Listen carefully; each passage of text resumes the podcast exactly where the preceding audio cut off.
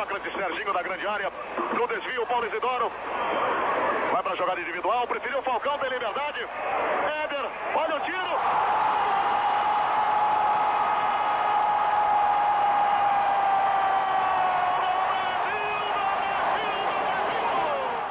For mange fodboldromantikere er der noget mytisk om Brasiliens VM-hold fra 1982. De kanariegule havde floppet i 1978, og ingen vidste, hvad Sigurd Socrates havde at byde på. Men med to minutter tilbage af kampen mod Sovjet, lavede Eder en mål, der er gået over historien. I denne pinse special af Brasserpotten har vi haft en snak med fodboldekspert og tidligere landsholdsspiller Morten Brun, som fortæller om Eders kongemål og livet som kommentator sammen med Peter Pil under VM i Brasilien i 2014. Desuden fortæller han, hvorfor han indimellem blev set iført en flamingotrøje. Så glæder jeg til den næste halve times tid i selskab med Morten Brun i denne pinse special af Brasserpotten. Velkommen til!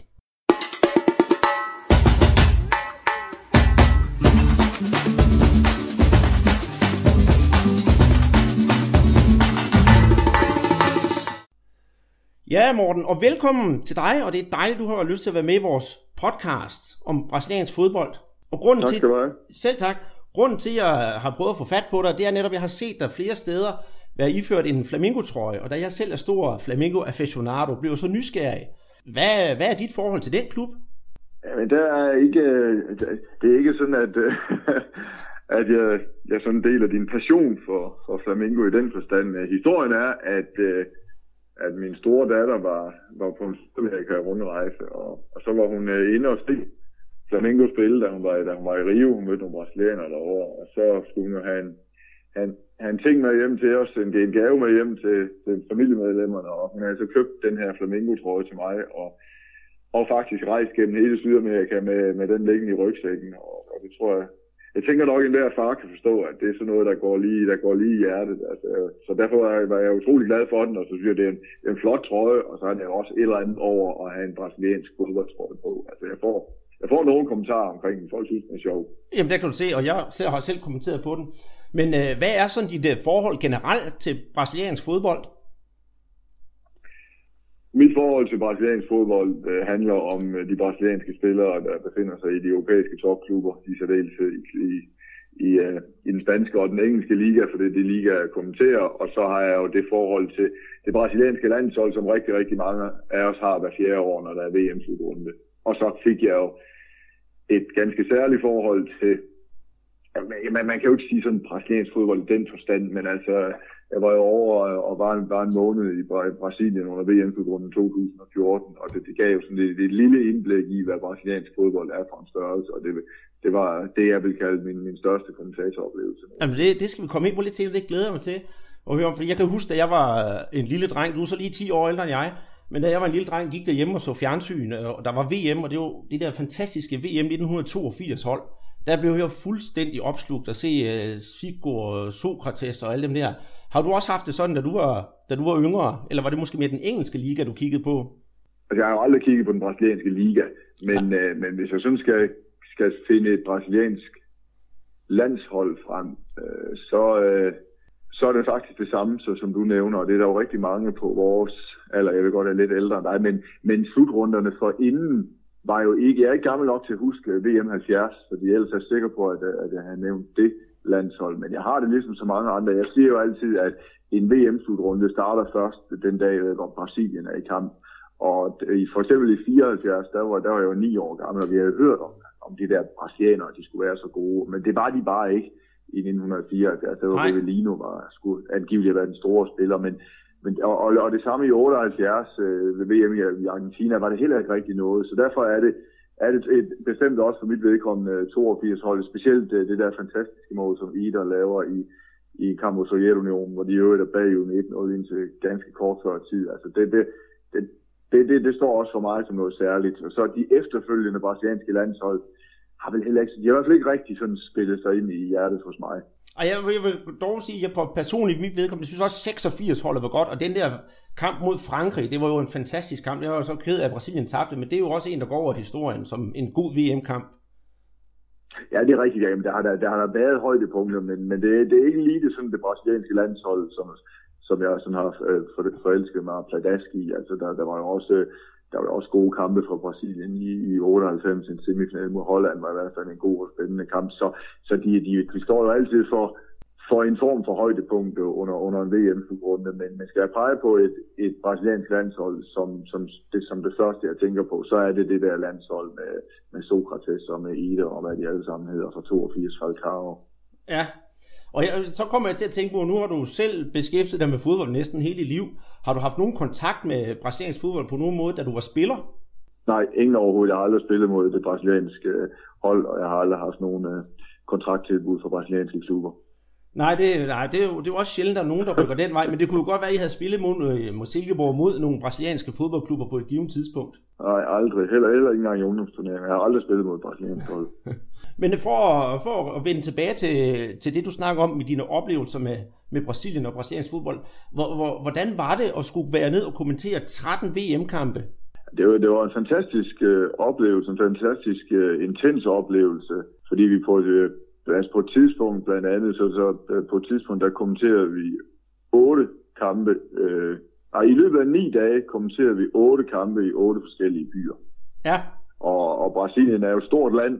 Altså det, det er jo på sådan, så når man lige har det inde i mit hoved, så er det på størrelse med, med, med Europa minus, uh, minus Sovjet. Ja, og, det er rigtigt. Og, og, og det, altså, jeg var godt klar over, hvor stort det var, men man får alligevel først en rigtig for, for alvor fornemmelse. Og det var jo sådan derovre, at, øh, at ofte skulle vi jo flyve to gange øh, for at komme til den næste VM-by, så det var jo simpelthen øh, en, det var utrolig intens, og der var, der var ikke i, i den der, lige præcis i den der periode, var der jo simpelthen ikke andet øh, at, at koncentrere sig om, end lige præcis at komme fra den, fra den ene øh, by, fra, den ene, fra det ene stadion til det andet, og, og så få forberedt sig på de, på, på de her kampe, og så få dem kommenteret. Ja, hvordan var forholdene jeg skulle kommentere under dernede? Det må være meget svært. Øh, I har jo både været i det sydlige Brasilien, der er Peter, og I har også været op i øh, det, det nordlige Brasilien. Det der med at, at komme fra noget, der minder om dansk sommer, til noget, der koger. Hvad, var det svært at vende sig til? Temperatur, fugtighed osv.? Ja, vi var, øh, vi var faktisk kun i, i en enkelt af de nordbrasilianske byer i Recife.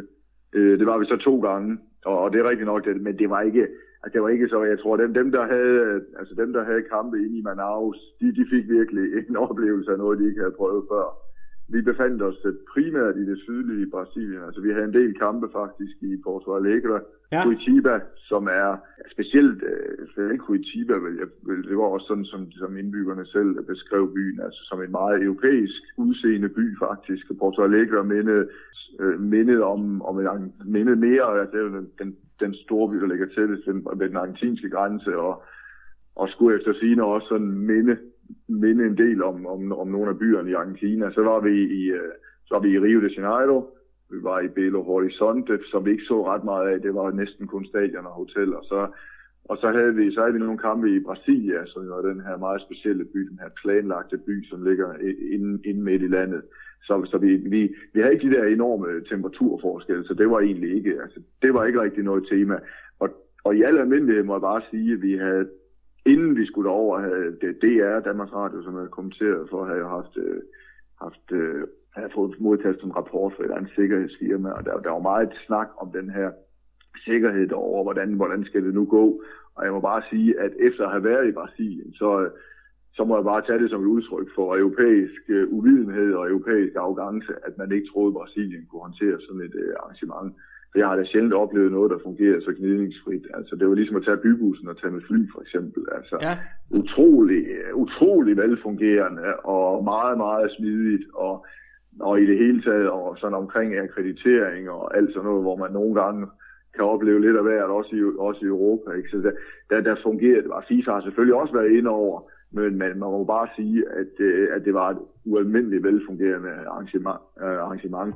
Jeg ved, kender, ved godt, at der er masser af dårligdomme i Brasilien, men så må man i hvert fald bare konstatere, at øh, arrangører, det var lykkedes arrangørerne at, og, og, og gemme dem lidt væk af vejen. Og så havde jeg også en oplevelse af, at da først VM-slutrunden greb brasilianerne, så alle de her øh, forbehold øh, og den modstand, der havde været mod VM-slutrunden, det, det var altså blæst som blæst væk, i hvert fald de steder, hvor vi kom. Ja, jeg, jeg har set, du har du lagde et billede op på Twitter under VM, hvor en skopuser, der havde sin lokale klubtrøje på, og så skriver du et eller andet med, at det er lige meget om Brasilien med i VM, det er klubberne, det handler om. Og det varmede faktisk mit hjerte lidt at se netop, hvordan brasilianerne de også øh, har en passion for landsholdet, men stadigvæk holder meget øh, af deres klubber. Var det også noget, du oplevede, da du var dernede, at folk kom op i klubtrøjer frem for landsholdstrøjer? Ja, det var det. det, var det. Jeg tror nok, ham der var, var tilhænger af International i Porto Alegre. Ja, ja, ja det var en rød trøje, han havde på, ja. husker det. Jeg, ja, jeg har i, i den forbindelse har jeg, jeg har meget sjov historie om, fordi at der, jeg havde, jeg havde min flamenco-trøje på uh, indimellem, der, også til VM i, til, til VM-slutrunden der, og i Rio fik jeg jo mange thumbs up og så videre. så jeg havde den på nede i Curitiba, ja. hvor, øh, hvor der så kom en hen og, og, sådan, altså, og sagde, hvad, hvad, hvad, hvad jeg lavede med den der trøje på. Altså med, altså med, med god humor, det, var, det var venligt nok. Og ja, men det var sådan, det var historien om, ja, men det, man skulle ikke have en flamingo trøje på i Curitiba. Og så spurgte jeg, nej, men hvad, hvad med dig, hvem holder du så med? Jamen han holdt så med Curitiba, som er det ene af de to store hold i, øh, i, øh, i, i den her by. Og så spurgte jeg om, nå, jamen, vi, skulle, så, vi var så fodboldkommentatorer, og det var han så interesseret i. Så spurgte jeg, skal du også ind og se nogle, øh, nogle VM-kampe, så er dem, der bliver spillet her i Curitiba? Nej, det skal jeg i hvert fald ikke, sagde han, fordi det bliver spillet på det stadion, der tilhører Atletico Paranaense. Og der, der kom han altså bare ikke. Og så var det så lige meget, om det var VM-kampe. Jamen, det, det, er typisk, det er rigtig typisk brasiliansk, sådan noget der, man holder virkelig sin, sin, sin klub kær. Men, øh, men jeg kan jo også se, at, at du ser ud til at have haft en god tid dernede. Du har da også lagt et billede op i Recif, hvor du sidder med en kokosnød, eller det er kun kokosnød, man ser. Så I havde måske også tid til at slappe lidt af egentlig, imellem det intense program. Øh, ja, ja, der først, altså der vil komme, komme længere hen i turneringen, hvor der begynder at være nogle kamppauser. Så, så, så var der jo mulighed for det, og der var jo også mulighed for lige, lige at trække hver en, på, på, på, på nogle tidspunkter. Recife husker jeg, Ja, altså jeg er egentlig for to ting. Altså for det første, så var det der, hvor det var allerbedst vejr, og vi havde var en mulighed for at, og sådan at virkelig dyrke stranden i, i et halvt døgns tid. Og så spillede vi en kamp, og det var den eneste gang, hvor vi var, jeg vil ikke sige, at vi var tæt på at komme for sent, men det var, det var sådan rimeligt kaotisk faktisk i Recife. Øh, til trafikforholdene ud til et nybygget stadion, så som lå et stykke vej fra, fra bykernen, var, var rimelig kaotisk, og vi, vi kom der på et tidspunkt, hvor det, hvor, det, hvor det regnede en del, og vi var vi var ikke ved at komme for sent, men, øh, men, øh, men det var da den eneste gang, hvor vi sådan begyndte at tænke, okay, øh, hvor kommer det her, kommer det her nu til at fungere? Og det var, det var 8. finale mellem Costa Rica og, og Grækenland, og det var sådan en, en kamp, hvor man tænkte, okay, vi havde, måske, vi havde nok håbet på, at fra Costa Ricas pulje, at det havde været England eller Italien, så, som vi skulle have kommenteret, men det blev jo rent faktisk en enormt spændende kamp, som sluttede med straffesparkskonkurrence, og det er jo også det fede ved at komme til fodbold, at det, nogle gange, når man, når man mindst af alt venter det, så, så render man faktisk ind i en utrolig spændende og underholdende kamp. Ja, hvordan, hvordan forbereder man sig så til at skulle kommentere sådan nogle kampe, når man ikke, altså, øh, du, du kommenterer jo engelsk fodbold og dansk fodbold, der har man jo et forhold til, til klubberne, og ved nogenlunde, hvordan det hænger sammen, men at skulle lige sætte sig ind i ja, det græske landshold det, og det kolumbianske landshold, hvem det er nu har kommenteret, hvordan gør man det?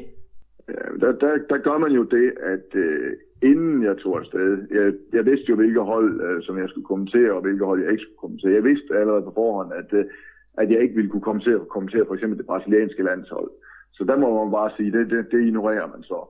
Så man, man tog de der øh, i første omgang var, var det vel en 18, 18 af, de, af de deltagende nationer, og laver en, en masse af sin forberedelse øh, for inden. Nogle af, nogle af landene var jo nemme nok, altså England, England og Spanien kender, ja. kender ud og ind, så, så der kunne man næsten sætte flueben med det samme. Men nu nævner du for eksempel uh, Colombia, kendte jo nogle af spillerne, dem der spillede i, i, i de europæiske ligaer, som, som jeg følger.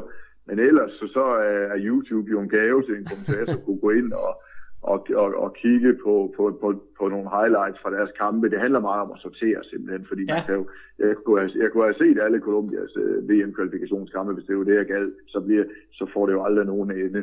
Og så, men jeg går ind, jeg går så ind og, og, og, og skriver holdopstillingerne op fra alle deres VM-kampe, så jeg sådan kan se, hvor det, hvordan øh, Pekkerman han tænker, og har de, spiller de nogle gange med, med tremandsforsvar, og, og, og sådan nogle ting. Hvem har spillet flest kampe, og hvilke, hvilke angrebskonstellationer er der, er der nu tale om. Der er jo rigtig mange i Europa, der slet ikke kunne forstå, at Jackson Martinez fra, fra Porto, han ikke startede inden. Altså alle troede, mange troede jo i Europa, i, i Danmark, at Jackson Martinez var deres helt store stjerne, men når man så går ind og analyserer på deres, øh, på deres kvalifikationskampe, så kunne man jo godt se, at det, det, det var han så bare ikke, til trods for, at han lavede masser af mål for, for Porto. Så man skal, man skal have en masse forberedelse med derover, for det er intenst, øh, når først du er derovre. Der, var sådan en, en typisk VM-dag i den der periode, hvor, hvor, hvor det virkelig gik løs, var jo, at øh, vi stod op om morgenen, fik øh, spist morgenmad på hotellet, og så vi, vi havde mange af de kampe, der blev spillet sådan, øh, først på eftermiddagen.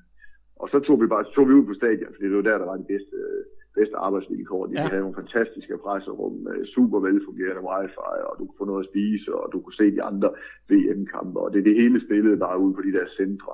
Det var ikke altid wifi var, var så godt på hotellerne. Så der tog vi bare derud, og da, da FIFA havde sådan uh, nogle biler, som de stillede til rådighed, så man skulle bare bestille den her bil, og så kom de. Det var typisk, uh, det var typisk lokale brasilianere, som havde som havde tilmeldt sig det her, som jo sikkert også fik nogle penge for det, og så agerede de, så kom de jo så i deres private bil, med, men selvfølgelig så, så de kunne legitimere sig og sige, at, øh, at det, de, de, øh, de, det var en FIFA-bil, og så, ja, så blev vi så hentet af, af dem og, og kørt til stadion, og der var vi typisk en 3-4 timer før, fordi det, det, man har, det tog, nogle gange tog det noget tid, altså forhold omkring stadion, det, det var, man, man, man troede jo, man røg ind i en krigszone med alt det militær, øh, op, det militære opbud, der var, der var omkring kampene. Det var på sin video en, jo en smule skræmmende, at det skal være sådan, men altså, det var sådan, at man har simpelthen lavet nogle sikkerhedszoner en halv til en halv, halv til en hel kilometer rundt om, øh, rundt om de forskellige stadions, og der var så meget militær, som jeg aldrig har set i hele mit liv før. Altså, ja. der var ingen chance for, for noget som helst ballade.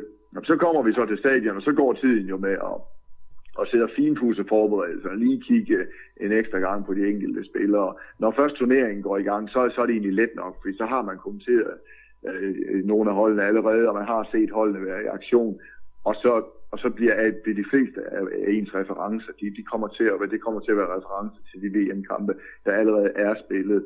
Så, så efterhånden som turneringen gik i gang, øh, øh, som kom, kom i gang, så, så blev det lettere at kommentere simpelthen. Men øh, jamen, så, så er der en omstilling, som vi kalder det, hvor, hvor der fra DR's studie Peter Møller stiller over til os, og vi lige præsenterer holdopstillingerne, og lige kommer måske med en anekdote eller to, eller en, en øh, holdning, holdningstilkendegivelse til et eller andet, for eksempel da Suarez spillede Chiellini, så var det jo en ja. stor sag, og der vil de jo gerne høre, hvordan reaktionen var i Brasilien og i, og i Sydamerika i det hele taget. Ja, så bliver kampen spillet, og den skal jo så kommenteres, og det er jo som det er. Så sender jeg nogle tweets undervejs, og det bliver så kommenteret, og så det, det vil, de, det vil tv-stationen jo gerne have. Jeg synes også selv, det er sjovt og, og, ja, det kan jeg godt forstå. og, og debattere ja. lidt fodbold der. Og så efter kampen, jamen, så var det jo typisk sådan, at så skulle vi, ud, så skulle vi direkte ud i lufthavnen. Altså lige, sådan du ved, lige, lige sad og, og sunde os lidt, og så ud i den ventende bil, og så ud til lufthavnen. Og så sad vi derude i, ja, der kunne man øh, som, som regel se en VM-kamp. Der, der var jo tre eller fire VM-kampe hver dag. Ja. Og så fløj vi jo så simpelthen nogle gange med en mellemlanding, og hvor vi måske fløj fra Porto Alegre til Sao Paulo, og så landede vi i Sao Paulo kl. 22, og så 22.30 skulle vi flyve videre til Brasilia. Og det var så sådan nogle dage, der det var sådan rimelig intense, fordi det der var nogle kæmpe store afstande, Men det er det jo. vi skulle tilbagelægge. Så og så, og så landede vi så næste, så landede vi der om, om natten i, i, lad os bare sige, Brasilia, og så op næste morgen ud på stadion kommentere VM-kamp. Og sådan, sådan kørte det, da det var allermest intenst. Ja, jamen det lyder spændende, men det lyder også sådan lidt synd, at man ikke, har, man ikke har haft tid til måske lige at komme ud og snuse lidt til lokalområdet. Ja, det, det vil jeg nok også sige. Altså, det, det, fik, det fik vi også. Det fik vi også. Jeg, jeg tror ikke, vi... Jeg, jeg, jeg har ikke en følelse af, at jeg sådan er blevet voldsomt meget bekendt med den, med den brasilianske kultur, fordi altså det, for eksempel i Rio de Janeiro, der, der, havde vi nogle, der havde vi nogle dage, så, så der ja. havde vi mulighed for at lege turister, men der var stadigvæk, øh, jeg fik, fik ikke lejlighed til, at jeg prioriterede ikke at besøge en favela for eksempel, så jeg har ikke, og jeg har ikke noget billede af overhovedet, hvordan, øh, hvordan det er ude, ude på landet i, i Brasilien. Men vi havde dag, vi havde fridage i Rio, vi havde fridage i Porto Alegre, som sådan blev vores, øh, vores base. Vi, vi kom ja. til fire kampe i Porto Alegre.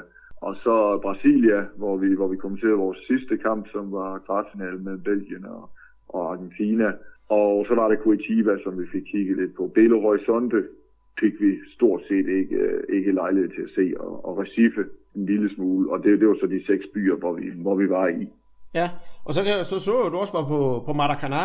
Hvad, hvad synes du om at være der? Nu, jeg har jo både været på det gamle og det nye, øh, og det har jo så min holdning til. Jeg er sådan lidt fodboldromantiker, så jeg kan egentlig bedst lide det gamle, men jeg synes det nye, det er ultra flot stadion. Altså, hvordan var din oplevelse af det? Det, det, det var jo sådan øh, det, det første, vi tjekkede. Da vi, og når jeg siger vi, så, så mener jeg jo hele tiden det Pil og jeg selv. Ja. Det var det første, vi tjekkede, når vi, da vi fik vores, øh, vores program, om der var en kamp på Maracanã. Og, og det var det jo så, og det endte så for vores vedkommende med at blive 8. finale med Colombia og Uruguay. Og det var helt, helt sikkert et, et kæmpestort højdepunkt at opleve Maracana. og jeg har jo ikke, jeg har ikke haft lejlighed til at, til at opleve det gamle, og jeg kan, kan godt sætte mig ind i det, du siger, men, men selvom det var, det er jo givetvis er ukendeligt i forhold til det her gamle, mytiske Maracana, hvor Brasilien blandt andet taber den her kamp mod, mod Uruguay i 50, selvom øh, at der, det, der sikkert ikke er nogen ligheder, så var, det, så var det alligevel sådan et af de her stadions i verden, hvor man siger, okay, der er sådan nogle stadions som, som Wembley, der, der er Bernabeu, ja. der er, der er Maracanã, altså sådan nogle, nogle stadions, som man, hvor man godt lige vil, vil krydse af og sige, der har jeg været.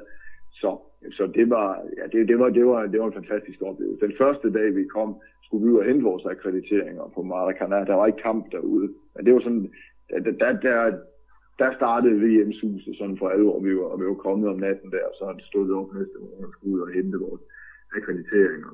Øh, altså vores adgangskort til, til vm og det foregik ude på Maracanã. Der, der fik vi sådan den der første fornemmelse af, okay, om tre uger, så kommer vi altså tilbage her til, og så er der, så er der VM, øh, så er der VM 8. delsfinale. Det var den her kamp, hvor James Rodriguez fra Colombia lavede det her vidunderlige mål på en helflugter. Ja. Så, så det, var, det, var, det var en god oplevelse på, på Maracanã. Det ultimative ville naturligvis have været, hvis det havde været Brasilien, men, men Colombia var bestemt, var bestemt det, det, det næstbedste bud, vil jeg sige. For ja. de, blev, så, de blev vores kæledækker i slutrunden. Vi havde tre kampe med Colombia. Den første kamp, øh, vi overhovedet kommenterede ved VM, det var Colombia mod Grækenland i Belo Horizonte.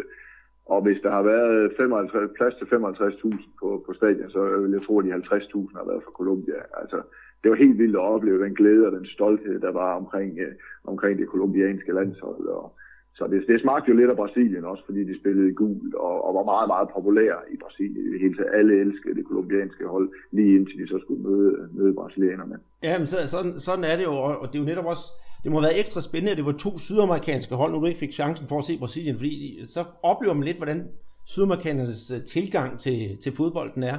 Ja, bestemt. Og så altså en anden god oplevelse, nu er det selvfølgelig, nu ved jeg godt, din podcast er omkring brasiliansk fodbold, men vi havde jo fornøjelsen af at, at kommentere Argentina i Porto Alegre, ja. som jo, jo øh, i hvert fald for argentinske fodboldfans, så er der ikke ret langt fra Argentina til Portugal, ikke? Altså der, der ryger man ind i en, øh, eller en folkevogns rugbrød, og så skal man, kan man sagtens ruse sig de der 400-500 km nordpå til Porto Alegre.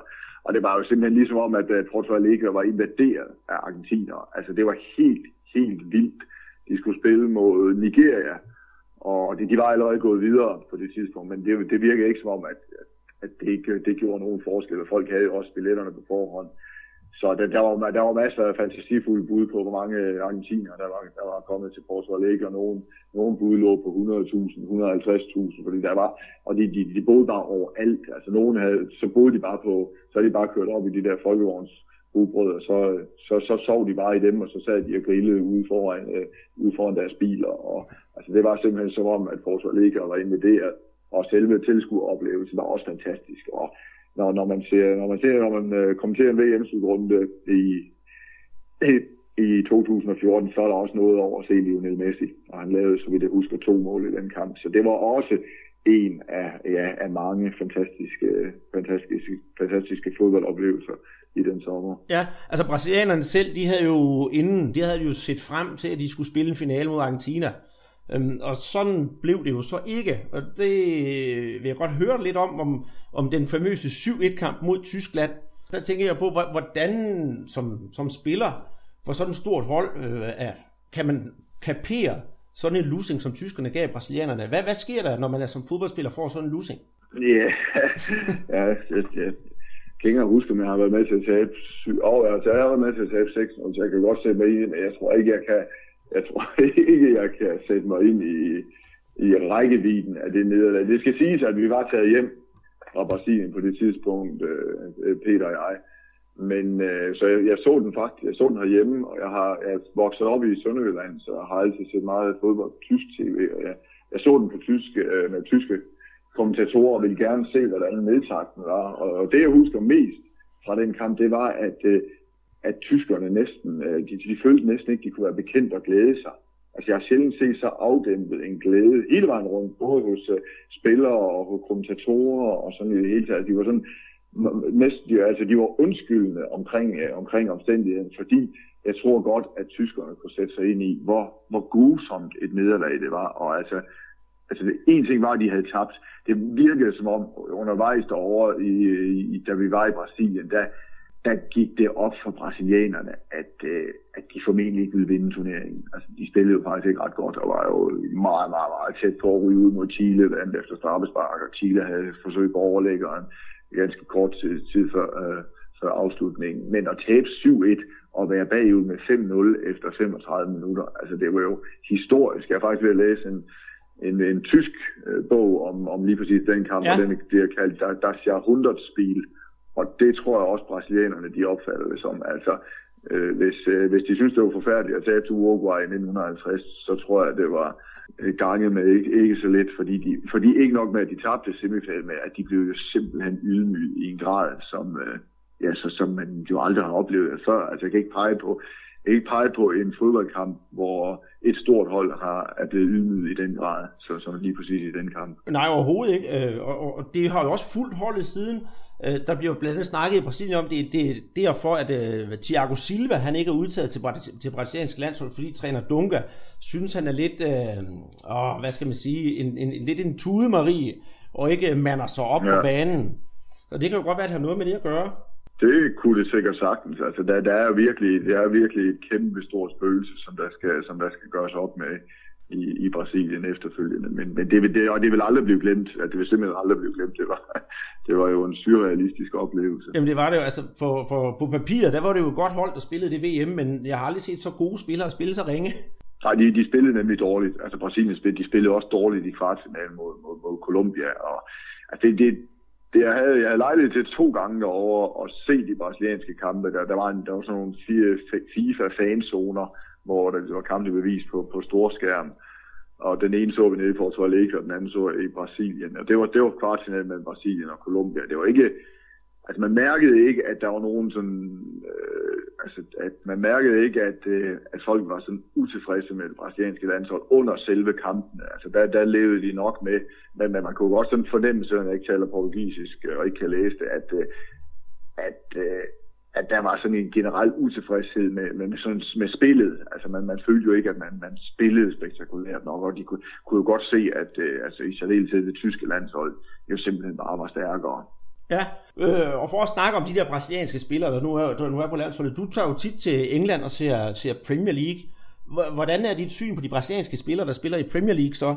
Og sådan en, en generel betragtning er vel nok, at, øh, at, at det, er jo, det er jo sådan, de, når jeg sådan lige tænker på dem, så, så er det jo meget de brasilianere, der har været i Chelsea, som jeg, som jeg tænker på, Oscar, William og Ramirez, da, da han var der. Så er der jo brasilianerne i Liverpool også, hvor, ja, Coutinho Ja, altså Coutinho jo har haft en, en god sæson, men ellers så synes jeg, at det karakteriserer brasilianerne i Premier League, at de, det er sådan nogle europæiserede brasilianere, om man så må sige. Altså Lucas, Firmino øh, og de, de andre, jeg har nævnt her, er jo sådan meget, meget løbestærke øh, typer, og, og det, jeg ved ikke, om det, det, det, det er jo nok en af nogle af de ting, der skal til i Premier League. Så kan man sige, kunstnerne, de brasilianske kunstnere, det, det er mere i den spanske liga, men nej, nej, meget i, i Barcelona, Marcelo i, i Real, i Real Madrid. Ja, og, og det er jo netop lige den slags spillere, som brasilianerne de stadigvæk higer efter. De vil jo gerne have det smukke fodbold, i stedet for det resultatorienterede. Øh, og... Ja, og det, det, og ja, det er jo skismaget, ikke? Fordi de vil jo også gerne vinde. Altså, fordi ellers så er de jo ikke ansat til Carlos Dunga. Jeg ved jo godt, at, at folk er meget skeptiske omkring hans, uh, hans måde at spille på. Altså, det, det, det, det er jo kædet sammen med 94 slutrunden, hvor han var anfører for holdet. Fordi han tager jo om nogen sådan billedet af den europæiserede brasilianer, den, den disciplinerede brasilianer, hvor, hvor, al, øh, hvor al magien er pillet ud af. Jamen det, det, det er det nemlig. Og, og nu har han jo så udtaget et nyt hold. Her de skal spille nogle træningskampe, og der har han nemlig undladt at have, undladt at have Marcelo med. Og det der har også været virkelig grimme røster om, så han har udtaget sådan et, et, et meget pænt hold, hvor han nærmest spiller med livrem og seler. Men lad os nu se, hvor lang tid det går, før de der store europæiske individualister kommer tilbage.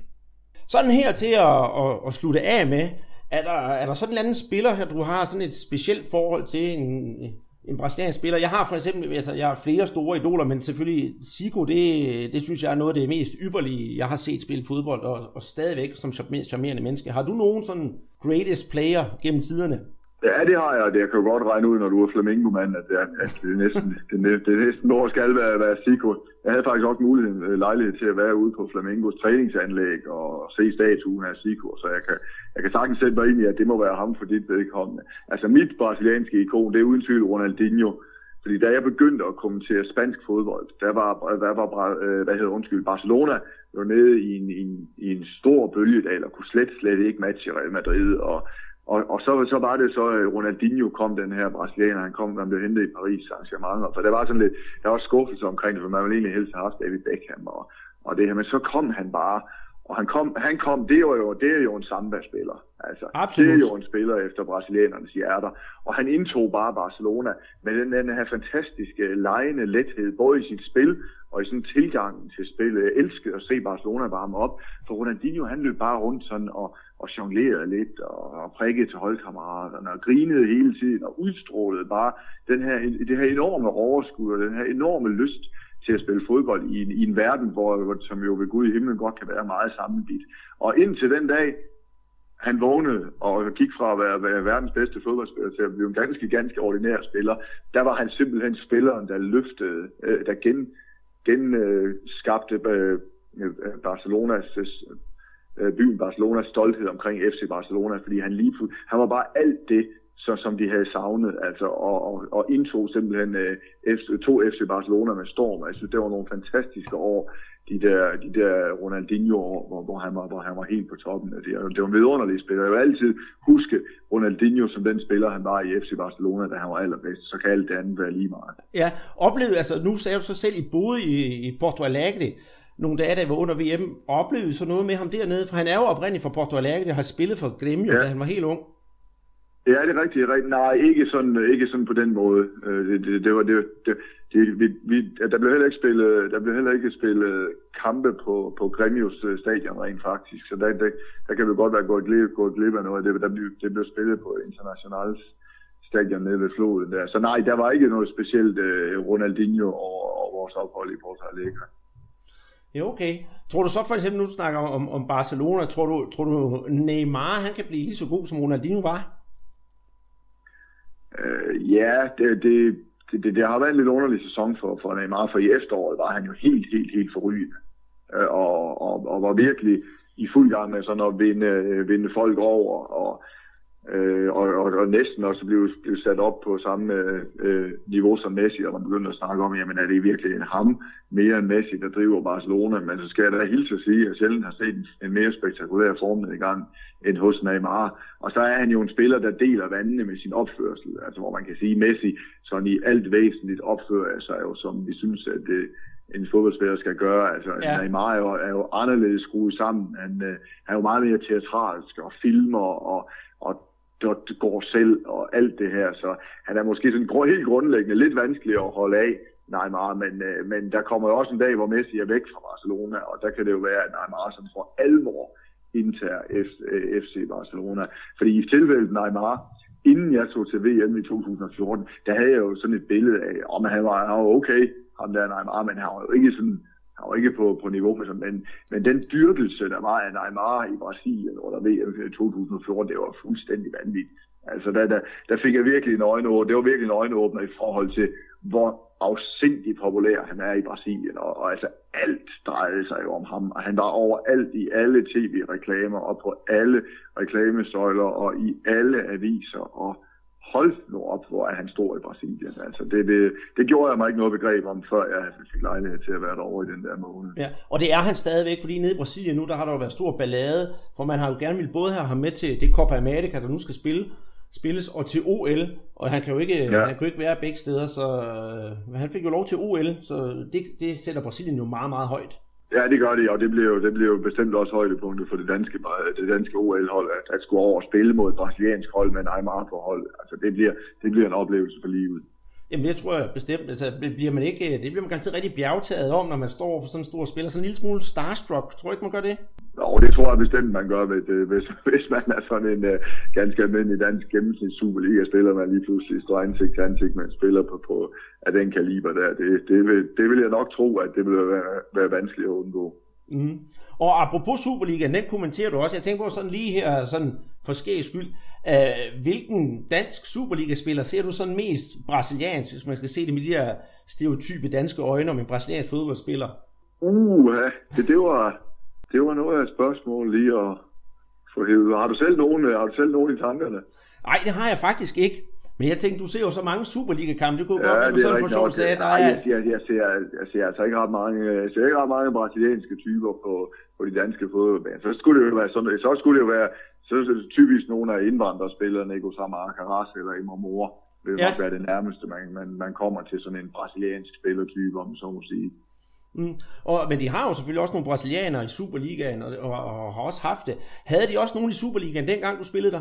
Øh, Jeg husker egentlig mest til en, der hed øh, Mota, tror jeg han hed. Han spillede i, I Viborg? Ja. I Viborg, ja. Øh, Og ja, men så var der jo, så var der jo Junior, der spillede Yes. i, i OB og, og FC København. Så jo, der var jo der nogen. Så var der jo Ailton og Santin Ja. og Claudemir. Så jo, der har der, der har der bestemt været brasilianske, dygtige brasilianske fodboldspillere i, i den danske Superliga. Jeg skulle lige have, skulle lige have dem fundet frem, nogle, nogle af dem i hvert fald. Altså, det er vel, det er vel nogle af de stærkeste, der har været de her FCK-brasilianere, da de var på toppen. Ja, vi har jo, øh, Peter Arnhold og jeg, vi har jo fulgt en, en brasilianer, der har spillet i AAB, Kajke, hvis du kan huske ham.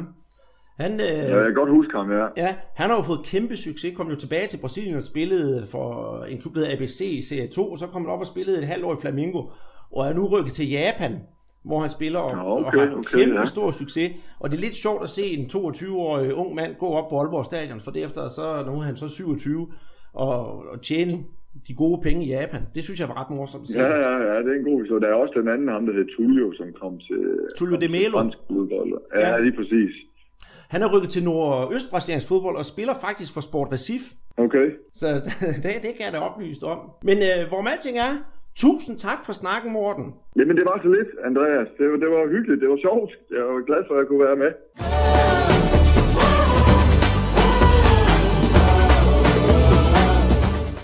Det var alt, hvad vi har valgt at bringe i denne pinse special af Brasserpotten. Jeg håber, I nød det, og håber, I vil være med os igen næste gang, når vi sender. Husk at følge os ind på Twitter under snablag brasserbot, eller skriv en mail til os under brasserbold Tak for denne gang, siger Morten Brun undertegnet Andreas Knudsen. Vi ses.